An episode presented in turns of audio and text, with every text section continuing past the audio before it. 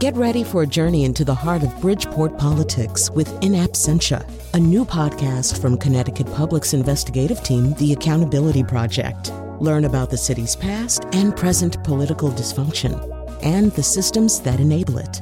Tune in wherever you get your podcasts. Funding provided by Gregory Melville and Susan Fox and Kathleen Bromage. I'm Betsy Kaplan here with Kyone Wolf asking during your podcast, I'm not sure what time you're listening to this, but we're glad you tune in. We're glad you tune in, I hope, every day, but whenever you can. So give us a call, but you have to support the show. We can't do it without your support. 1-800-584-2788. Go online at WNPR.org. And just like you made the great decision to listen to this podcast, please continue to make great decisions by being a member or renewing your membership. If you don't remember the last time you renewed your membership, then it's probably time to renew it. That's a problem. It's a problem, but you're going to solve it because you're a public radio listener and that's what you do. So call 1-800-584-2788 or go to WNPR.org/donate. And thank you. Enjoy the podcast. Welcome, welcome. Unless you're still putting on your Joker and makeup to get ready for this conversation we're going to have here, welcome to The Nose. Joining us today are James Hanley, co-founder of Cine Studio at Trinity College, Irene Papoulis, who teaches writing at the self-same Trinity College, and Pedro Soto is president and CEO of High Grade Precision Technologies. At last, we can say the name. It was a secret project. We thought it was had something to do with Brad Pitt's father for a really long time, but it doesn't. Well, we don't know that actually. We don't know what High Grade Precision Technologies does. Precision grinding and lapping for a variety of industries, particularly in aerospace. So, sending people to find their father. Yes, space parts are there. Yeah, absolutely. Yeah. Okay, so and I should mention that because I know people like to get ready for certain things, and this one is it may be worth it. We're going to do an unusual thing on October 25th. Usually on The Nose, it's movies, it's streaming things, it's television, sometimes it's music, sometimes it's other stuff. But we're going to do a book, which takes a little bit more planning, a little bit more work, and we are all reading – I've already finished reading – The Institute, the new Stephen King novel. So right before Halloween on Friday, October 25th, we will be talking about that. When I say I mean Rich Holland and Julia Pastel will be on The Nose that day. Okay, so today we've seen two different movies. One of them most of us saw a while ago, and the other we saw quite recently. So in the second segment today, we're going to talk about Toy Story 4, which is the one we saw a while ago. But we have been to see The Joker. And this is, of course, an origin story. Joaquin Phoenix is Arthur Fleck. Let's hear – there are no clips. It's one of these movies you can't get clips from. The only thing you can get is maybe a little piece of the trailer, so that's what we'll do. You're going to hear first Arthur Fleck, who has some kind of physically compulsive neurological laughing condition. So you hear him talking to a social worker, and then you're going to be hearing him talk to Robert De Niro as Murray Franklin, a TV talk show host, maybe loosely based on Joe Franklin. I don't know. Anyway, here's a little of that. Arthur, I have some bad news for you.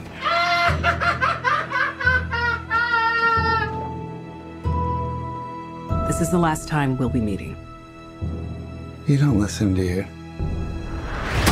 You just ask the same questions every week. How's your job? Are you having any negative thoughts? All I have are negative thoughts.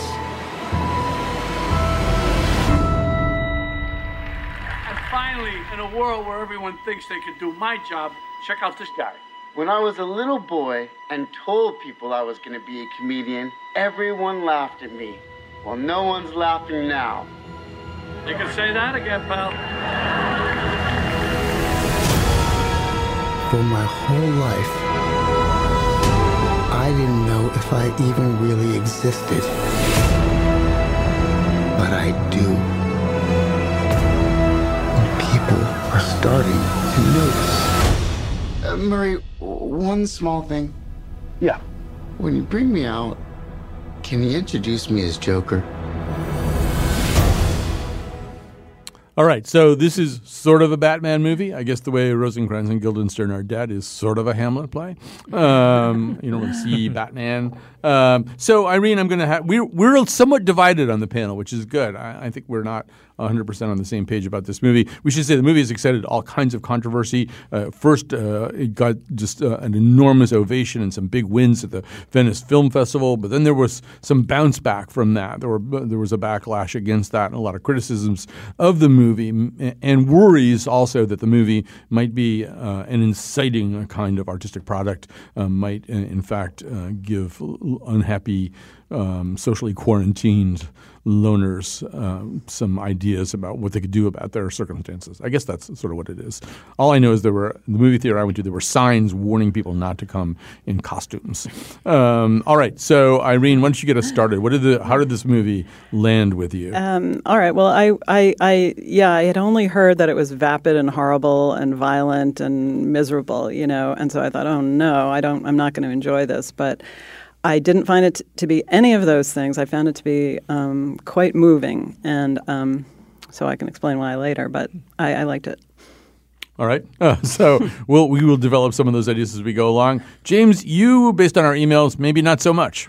Not really. I guess if I was called upon to sort of describe my reaction, it was that it was portentous and sort of collapsing under its own weight. I think it has great performances in it, and it has interesting aspects to it, but it doesn't have, to me, a clear reason for being, in that on the one hand, if it's an origins movie for a superhero series, then it is also something that has far too much complicated detail with a character who, to me, is not really believable. And the film descends at the end into a kind of chaos that takes apart any of the underpinning that has been laid at the beginning. And I think it's kind of a sad thing for me to see Joaquin Phoenix, who's a really great actor, play that part really well, but not take it to a place that's anything more than a sort of chaotic, a disaster, everything falling apart. And really, I sort of think that when they put it in the Venice Film Festival, that had it been made by, I don't know, François Ozon or something like that, and it was an auteur movie, and it was a French creepy story, it would actually be kind of interesting. But when it's accompanied by a massive publicity machine, and I think a lot of manipulation of the coverage, a realization, for example, that you have to be careful if a film is lauded as this magnificent success at the beginning, that you need to leaven that with some negative reviews. And I think that that's been part of a campaign here to create, shall we say, more fire than there really is.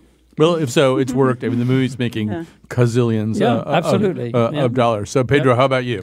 I liked it. I think it was similar to my reaction to Ad Astra a few weeks ago, where, I mean, there are parts of the movie, the music, the score, Joaquin Phoenix, the cinematography, it's just really, really well done.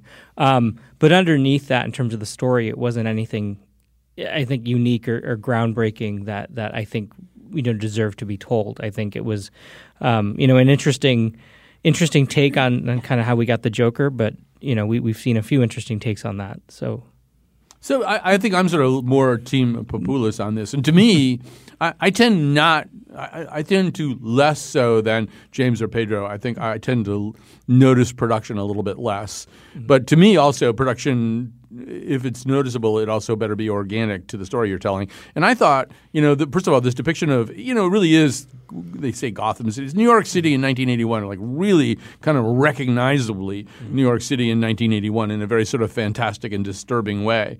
And so I thought, the director of this is the guy who's known for the Hangover movies. So I was not expecting this kind of splashy, unnerving visual and sonic assault that, really sort of kind of seized me. And Irene, I'm I'm with you that also. I think we both see this as, you know, Rilke talks about how a monster is often just something that's wounded and in need of care. There's a way in which, although it's not meant to excite our sympathies ultimately for the Joker or Arthur or how he plays out his destiny, but you can at least sit in this see this isolated, wounded guy who has been really sort of he's bereft of all resources. His mother's crazy. His backstory is full of lies and holes, and anybody he turns to for help turns him down. Yeah. I mean, I'm a sucker for stories about failure, you know, like people who have passions and desires and just longing to be sort of longing to express themselves in some way and who get completely thwarted by the culture that they're part of. And I feel like that's what this is about in many ways. You know, he doesn't – the one thing that someone gives him is something that leads him to all this horrible stuff, you know, and because no one gave him anything else. And so, yeah, like he – you know, does he have any choice? And it's kind of interesting the way the movie, I think, you know, because he has these, you know, like the way he danced, that's what I just loved about Joaquin Phoenix's acting. He's very stylized, mannered dancing. Beautiful, you know, and it's sort of like you can just see the person, the artist that is, you know, completely incapable of having any expression because of the circumstances around him, which I thought was really interesting.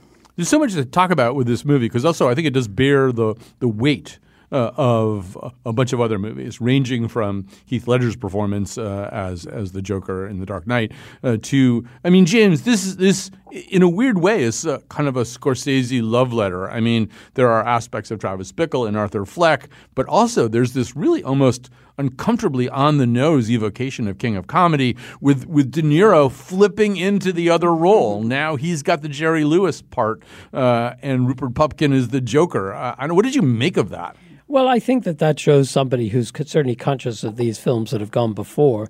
But I think one of my quarrels with the movie really is how that is used. It's one thing to lay down a reference of a character from a previous movie or another movie entirely. Or, for instance, there are references to Charlie Chaplin in modern times. And, in fact, you reference the dancing. I mean, he does a dance like Charlie Chaplin at one point. And those are really – they're sort of like symbols. And I feel that in movies now they are sprinkled in as a sort of like a touchstone to give the movie some sort of link to something maybe more serious. Maybe people think of it in a more serious way. But the question is, what do you do with it? And one of the just as an example would be, for instance, the use of masks in the film, which actually, you know, it's coincidental. Of course, the film was made long before what's happening in Hong Kong, where people are using masks so that facial recognition doesn't get them arrested. And it's a really serious thing. But actually, during the making of this movie, certainly facial recognition was an issue and people were wearing masks. And the way that the mask wearing in this movie is used is a kind of arbitrary, horrifying thing about badly behaving people, not really like street rioting, for example, without really having a reason for it. And much as I enjoy references to things like Taxi Driver or you know, any other movie that's in here, and there are lots of movie references, the question is what you do with it. And I have a feeling that we're getting to a stage now where it is so knowing and so preloaded, as it were, that it's not necessarily been thought out. I guess I would say you needed a better writer here to link these things, because certainly Joaquin Phoenix was capable of the performance, clearly. Yeah. And the question is, what do you do it? What do you say about it? And at the end of the movie, there's a descent into chaos, and with the masks and all of these symbols. And at the end of it, I found myself saying, okay, so what was that for? Why? You know, where was that taking it? And that's the problem, I think, with something that is both a commercial product, like a superhero basis movie, if you like, and a huge campaign and massive numbers of people going to see it, and a director who might be tempted to encourage a writer to be more nuanced about it. Though I think I would say that it was going somewhere. It was, you know, the film was taking it somewhere in the sense of you know, the way that people can seize on something, like this idea of this guy wants to be a Joker and he's our hero. And I don't want to say any spoilers, but, you know, it just seems like there's – that seemed very – you know, that kind of made sense to me. I agree with that. As a misinterpretation. Yeah, I think you're right. Yes, yeah. I agree with you, but I don't think that it took it from there. So when you say what took it, you mean sort of like offered – what would taking it somewhere was like when you're presented with what you just described, you're really doing a character study, and that suggests that the movie probably won't end with a bang, that you'll have a more nuanced ending, maybe ambiguity. But the movie is a superhero movie, so it has to end with a bang. And so it takes away then, to me, from that very character, that very character that has been developed. See, Pedro, I'm still struggling with whether or not this is a superhero movie. And in some ways, I feel like this is a movie – this movie is kind of a period at the end of a long, long superhero sentence. I mean, we've been immersed in – and I grew up as a comic book nerd, and I'm exhausted.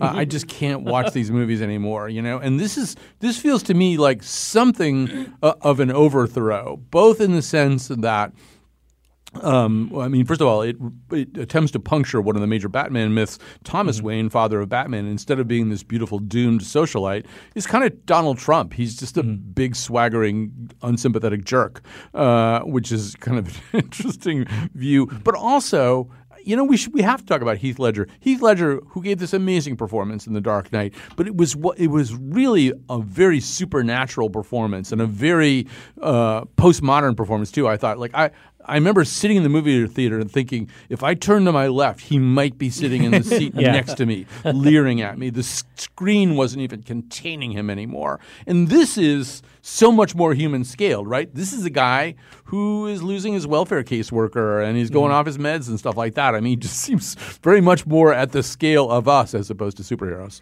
It is. And I mean, it's interesting to see because DC has had really a lot of problems recently launching kind of their cinematic universe, whereas obviously Marvel has made all the money ever.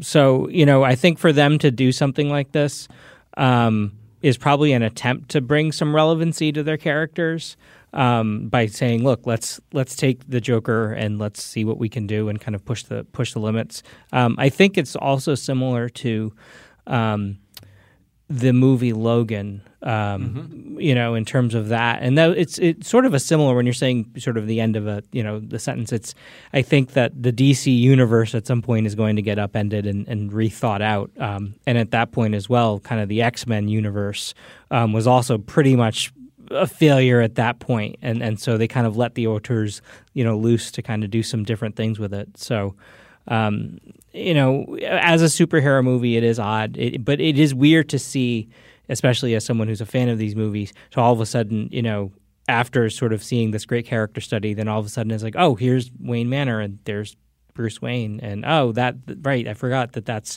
you know, part of this. So, you know, it's kind of weird to have that in the movie, but if you take it out, you know, what do you have? Yeah. I mean, I sort of liked upending the control that superheroes have over superhero narratives too. You know, I mean, basically, for the most part, the superheroes are telling you it's the victors write the history, obviously. But I sort of liked getting a related story that had I wasn't longing, Irene, to see Batman come into this story. No. Well, yeah, neither was I. So, you know, because I don't really know very much about superheroes, but I did see Heath Ledger in that performance, and I think it was really interesting to think about the different. Like this guy is just a guy, the Joker. You know, as a Joker, he, you know, anything diabolical is just kind of like a sign of being messed up, as opposed to like a real desire for agent of chaos. Yes, exactly, and force of nature, which is what Heath Ledger is. James, I mean, you're so attentive to the aesthetics of movies. Did you find this to be, if empty, nonetheless a well-made movie, or does it strike you as flawed also in production? No, I think it's a well-made movie, definitely. And I think that the evocation of the city at the time, I mean, I think that's now become a domain of software, very sophisticated software, creating cities of a certain time. You can do that very effectively. And I think they used that to great effect. I think the production values, everything about it. I mean, it tells a good story and you can sense the audience being involved. I mean, it's not by no means a boring film or a film that doesn't engage its audience. I think it's a successful film on many levels. I think it's interesting thinking of the reference to Heath Ledger's performance and how the Joker is this sort of almost ethereal quality that he has, and the presence in the film is peripheral, which is, I think, very different from making the Joker the focus of the film.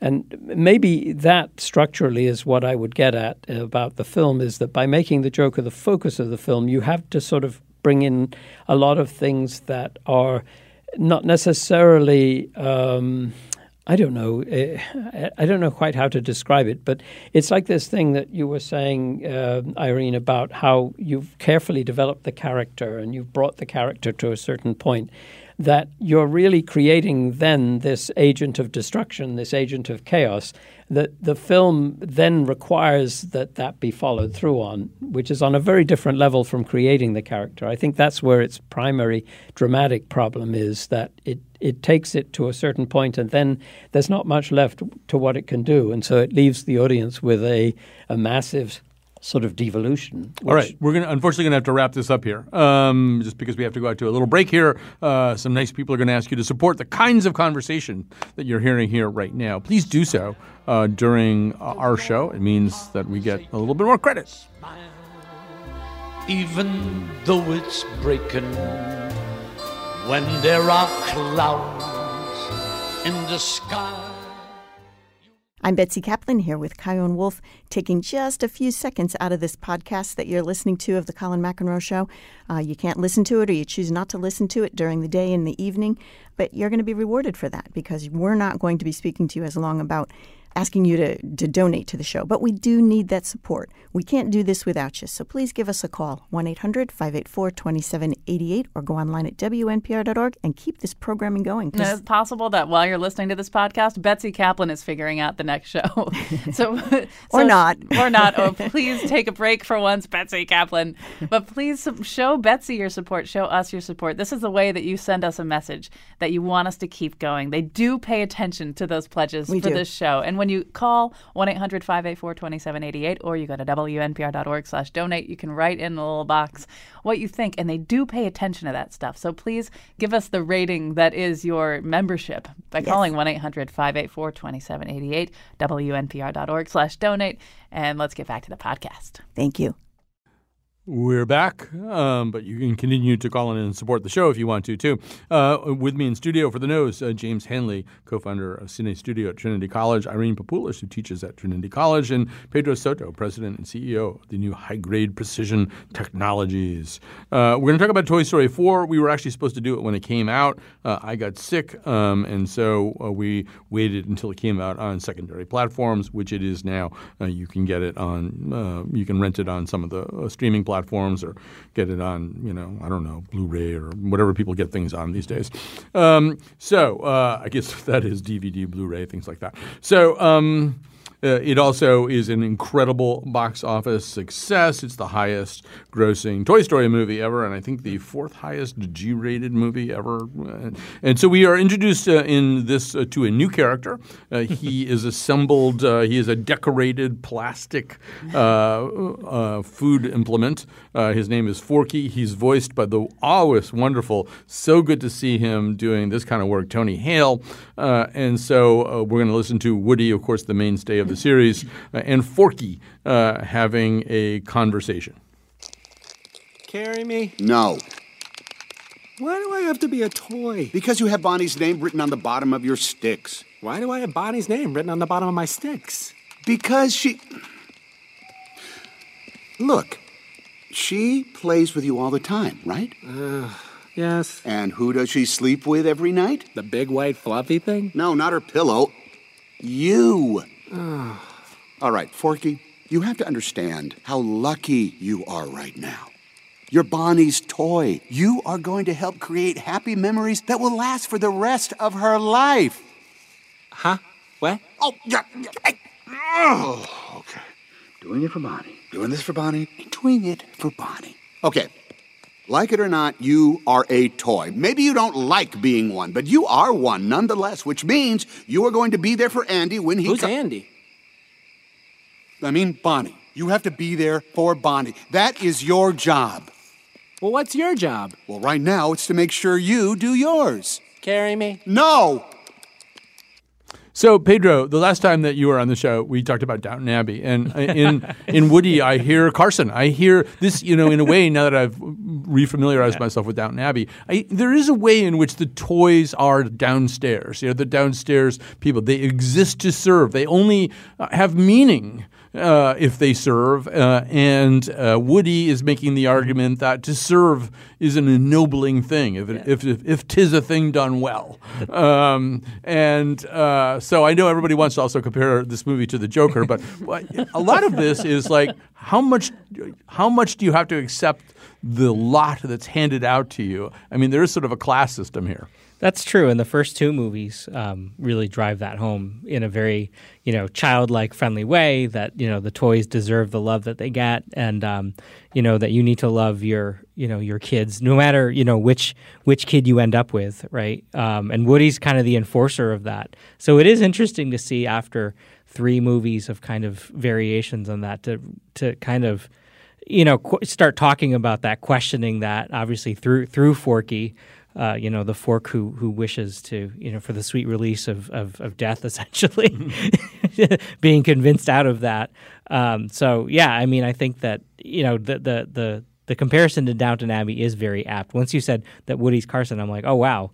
You know, granted, you know, this movie and Toy Story 4 go in different directions as to where Carson, you know, the Carson-Woody goes, but I think it's very apt.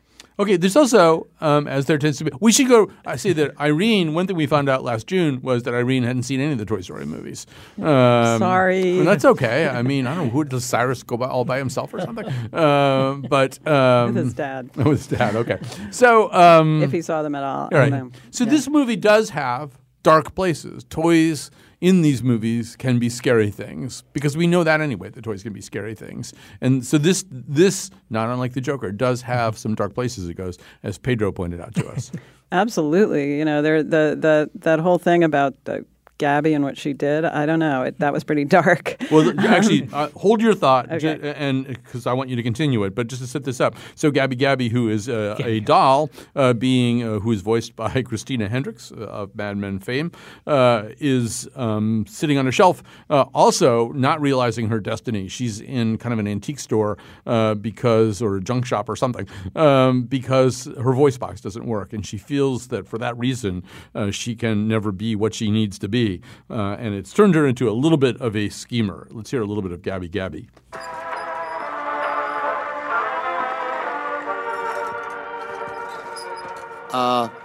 Thank you for your help. I haven't seen Bo in years. May I ask, when were you made?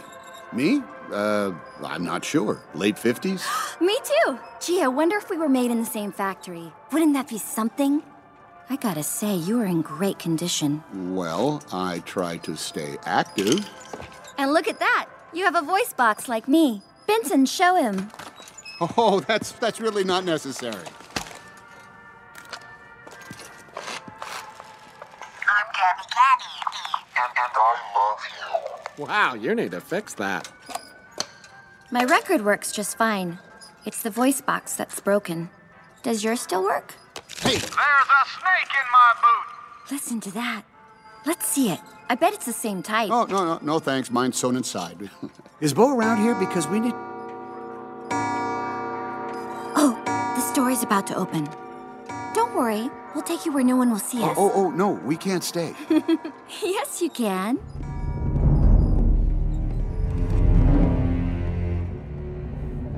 So, Irene, one of the things we learn from zombie movies is pretty evil. Yeah, once you get used to zombies in zombie movies, you realize the other people, the people who are much more dangerous are the people. And for the toys, the biggest danger may, in fact, come from other toys. Exactly. But it's supposed to be fine, and, you know, sort of, you know, I just think the horror of that gets really lost in terms of looking at the movie as a whole. And I wanted to stay there. I was there as I was watching it, saying, like, wait a second, she's evil isn't she? You know, or but she's not supposed to be. And then, but then from his perspective, there's this idea of sacrifice is good. You know, if you sacrifice, if you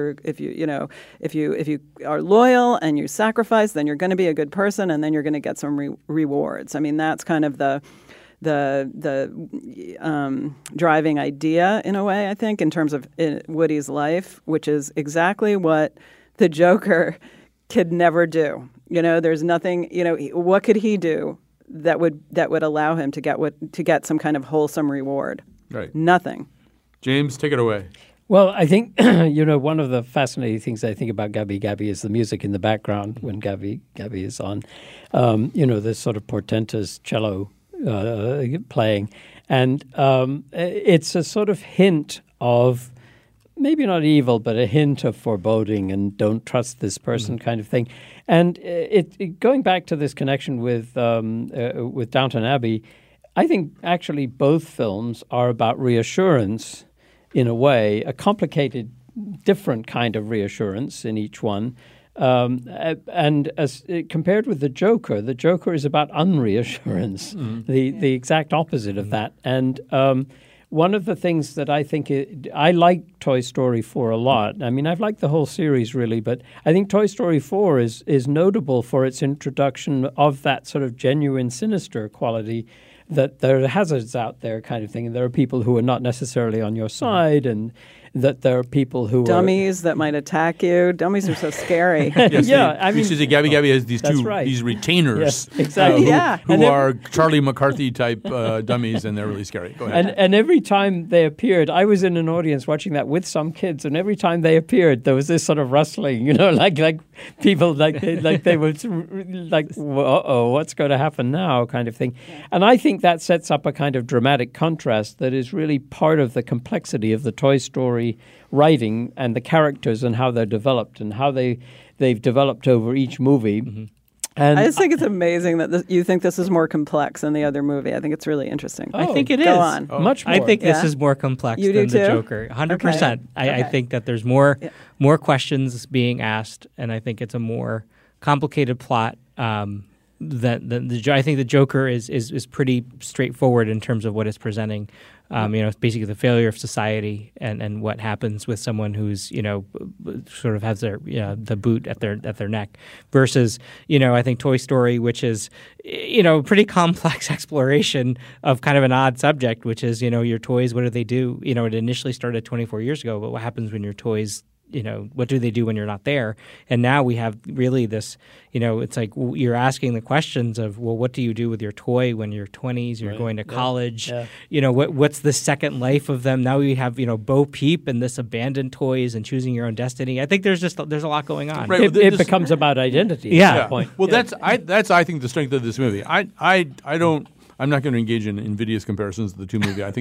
I think they're each complex in different ways. But it's on the top of your list of your favorite movies of 2019. Yeah, I do. One thing I was going to say is more than the other three Toy Stories, as I remember them anyway, I thought this occasionally resembled the extremely disturbing Spielberg AI, you know, which is about, you know, a similar kind of thing, a made creature that people don't want anymore, you know, or people may not want anymore. But I do think that also Toy Story is, I think, very much also a workplace story, right? It's about a team working together to do a certain thing, which is to make a child happy, and what your assigned roles are on that team. And can you ever, I mean, even forget about the British class system for a second. Let's just say in life, in our lives, how do we make choices about maybe whether to deviate from the role that we've been playing for most of our lives? If you've been the person with the clipboard running around making sure, you know, everybody else does what they're supposed to do and things happen in a good, happy way. And what if you don't feel like doing that anymore? You know, what if there's something more attractive to you? And I think it's really hard. It's hard in life to do that. And I thought Toy Story, more than most movies I see about actual human beings, kind of got at some of that question. Movies are such great Rorschach tests, right? Yeah. That we bring our experience to. But I think that what you're saying, Colin, about Toy Story is that there is a complexity there about the parsing of relationship and the presence of good and evil, if you like, that you can't always do the right thing, and the thing that you want to do might not be the good thing for somebody else. And you're really dealing with a film that's trying to appeal to kids so they can understand at a certain level, but it's also engaging adults in terms of understanding themselves and where they've been and where they're going, and also their own kids. It's a very complex formula that they're really playing with to write this film and to produce these characters. In the case of The Joker, Joker is really a film without a good side. It's a dissent. It's a victim movie. It's a story of a decline, and it doesn't or a cautionary tale. Well, all right, a cautionary tale, but there's nothing to contrast it there to me that I see of somebody or a character or an ethos which is saying that this is bad. It's just showing you all the chaos. It's kind of like reactive in that sense. And that's what bothered me about this whole thing about the street rioting with all the clown masks, without explaining who these people really were and without seeing, the context really, other than the fact that these were have-nots who were rioting in the streets because they had been mistreated and not listened to. It makes it on a much simpler reactive level than in something that like Toy Story that is much more complex. And then going back to Downton Abbey, Downton Abbey is a kind of like, that's almost like you abstract the evil and take it all out so that everything about it is a reassurance. That it's a reassurance in the performances too, of course, but it's a reassurance of a system that we know was a failure, but it's a reassurance that it can work, kind of thing. It's fascinating to see the arc, the trajectory in all three movies together, I think. One thing that we might be leaving out, we're a little short on time here, Pedro, but I mean, another thing we have failed to say so far is Toy Story 4 is really funny too. And we have these characters voiced by Key and Peele, who are new, and they are predictably terrific and funny. And Tony Hale as Forky, Forky's programming tells him he's trash. And he's at the beginning, he's constantly trying to put himself in the trash bin. And that's all. I found that really, really, I mean, I was laughing a lot all the way through the movie. I thought it was hilarious. And again, I think it's just this juxtaposition of all these kind of deep/dark/disturbing ideas with this hilarious comedy. I mean, Duck and Bunny, the Key and Peele characters, I was just dying. I mean, they were just so hilarious, just great slapstick paired against it. And it's crazy that this movie does have like a cast of thousands. I mean, you have characters that just keep the toys don't go away, so they just keep getting added to the collection. And it's really. I think they did a pretty good job. I think sometimes it was a little bit, too much, but it was nice to kind of see how they handled that. I'm being told by Jonathan McNichol the last line of the movie is Keanu Reeves saying, whoa. Yes, it is. I think this is just making me think that it's people who know all the other movies and are part of the culture of Toy Story have a very different reaction than somebody like me who just kind of like came to it cold. Going into this movie cold is similar to going into some of the Marvel movies cold, where there's a lot going on and it's being subtly referenced, and you just need to have seen it even just to just kind of see the relationship of Woody and I think, and it should be part of your life, and so it reminds you of your past and all that. That I just feel like. Kind of left out of that. I'm getting prompted to wrap this up here. A great conversation, great discussion for Toy Story 4. You can now see it on various secondary platforms. Let's take a break so we can come back and endorse a few things. The heart would break. You should go. I can't let you. I can't let you. I can't let you.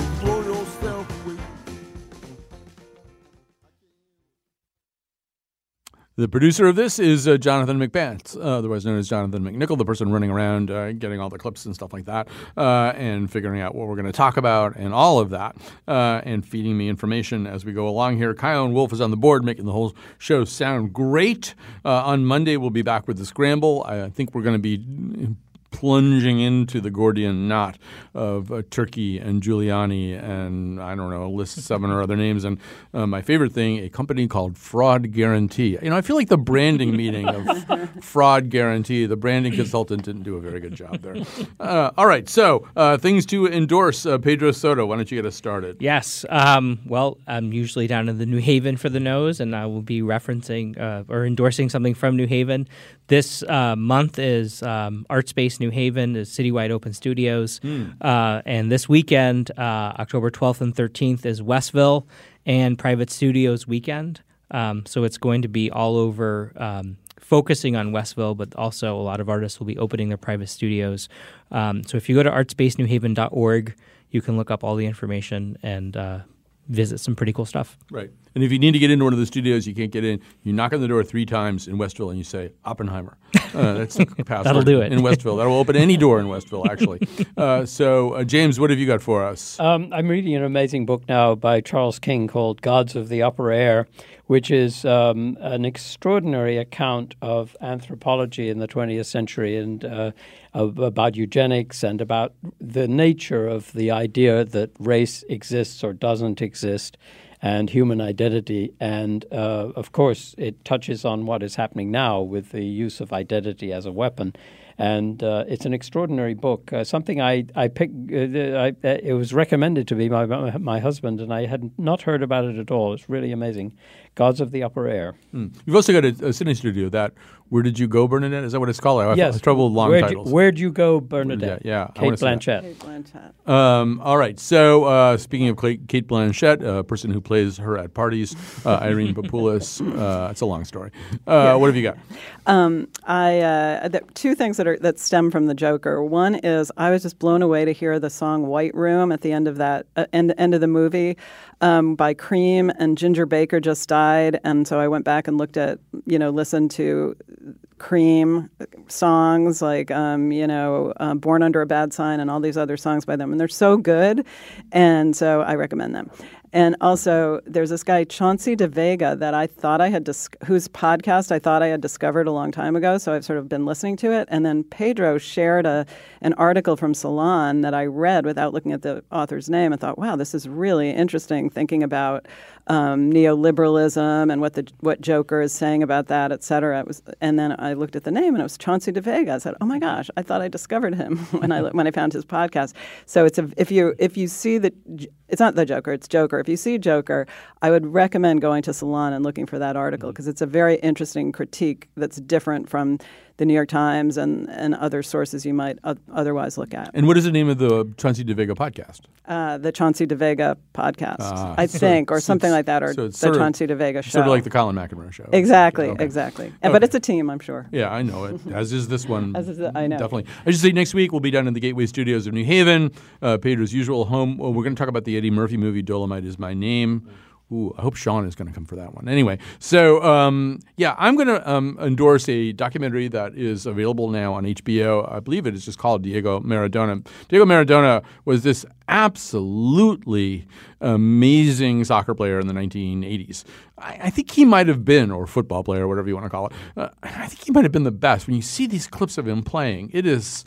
He's so balletic, you know. But anyway, it's not really about soccer at all, or football. It's about the fact that he, who comes from the slums of Buenos Aires, winds up being bought. His contract is bought for a huge amount of money by the poorest city in Italy, Naples, which really was downtrodden in lots of different ways, and how he transformed the attitudes of that city and then paid this enormous price for it. He paid this enormous kind of tragic social price for the kind of gift that he gave to the city of Naples. And this also drags in stuff like the Camorra, the Naples mob, and it's cocaine, and it's not a particularly happy story in a lot of ways, but when you do see these clips of Maradona just going through crowds, just dancing with the ball, like Pele be damned, nobody's ever done this. It is just an amazing story about a guy. Did you say the name again? It's called Diego Maradona, and they talked about him like he was a god, and with a ball, he kind of was. All right.